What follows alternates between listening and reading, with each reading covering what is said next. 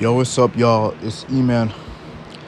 Um, I haven't really been posting as much as I said I would this summer. Life just gets busy sometimes, I won't lie. But I'm here today. I'm gonna try and post weekly. That's still the goal. But yeah, so basically, y'all let's get our Bibles out because I'm gonna be talking a lot from the Bible. But first, let's actually before we even talk about the topic, let's go to Psalms 101 verse 3. Let's go to Psalms, everybody. 101 verse 3. Uh, today I'm reading the ESV version. I have only have two Bibles. I need to get more Bibles. I have NKJV and ESV. I usually read NKJV, but today we're just gonna read the ESV version. Psalm 101 verse 3. Alright, let's read it.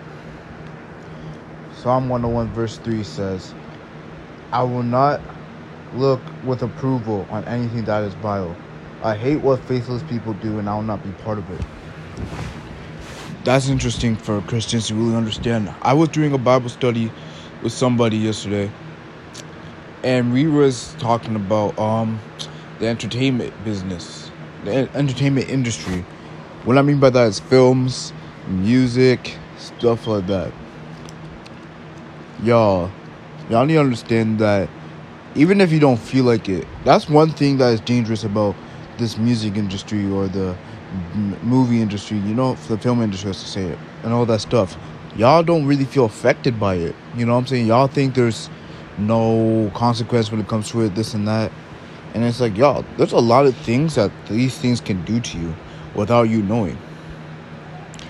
And y'all need to really understand that you, the people that you listen to, are satanic.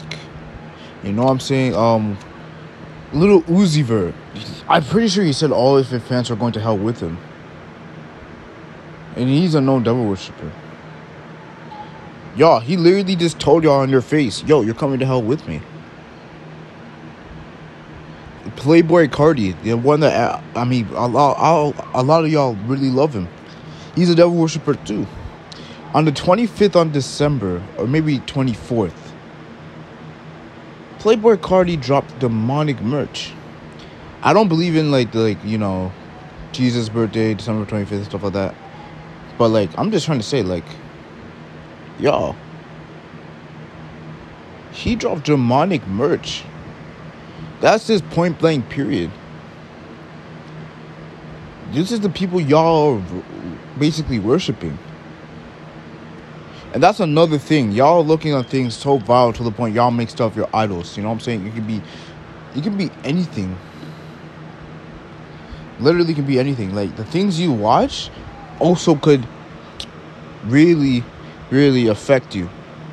That's why the Bible, Psalm 101 verse 3 said, I will not look on anything vile. Let's say you're watching a film, right? And this film has sexual scenes that will produce lust in you. You're feeding you're not feeling the spirit you know you're feeling the the flesh. I'm not saying that um you can't be watching movies or you can't be listening to this and stuff like that.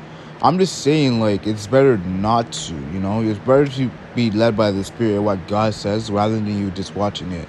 You know like if you guys think there's something bad with what you're watching y'all need to be like god should i be watching this? Should i be watching this? Because y'all these things are demonic. Even um on Netflix, um they're gonna they had a show named Lucifer, no, and then they're also gonna release a show called Hail Satan. That is the entertainment business I'm talking to you guys about. Y'all are feeding this to your flesh, not to your spirit. You know I'm saying? Feeding things to your spirit is watching sermons, reading the word, praying.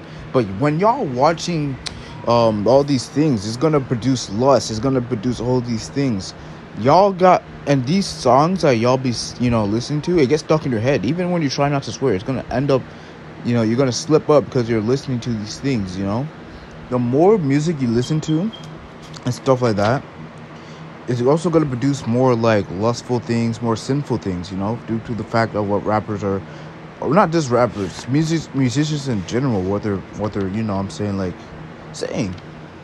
I'm not saying all secular music is bad or whatnot but y'all really need to pray and be like, yo, who am I listening to? You know what I'm saying?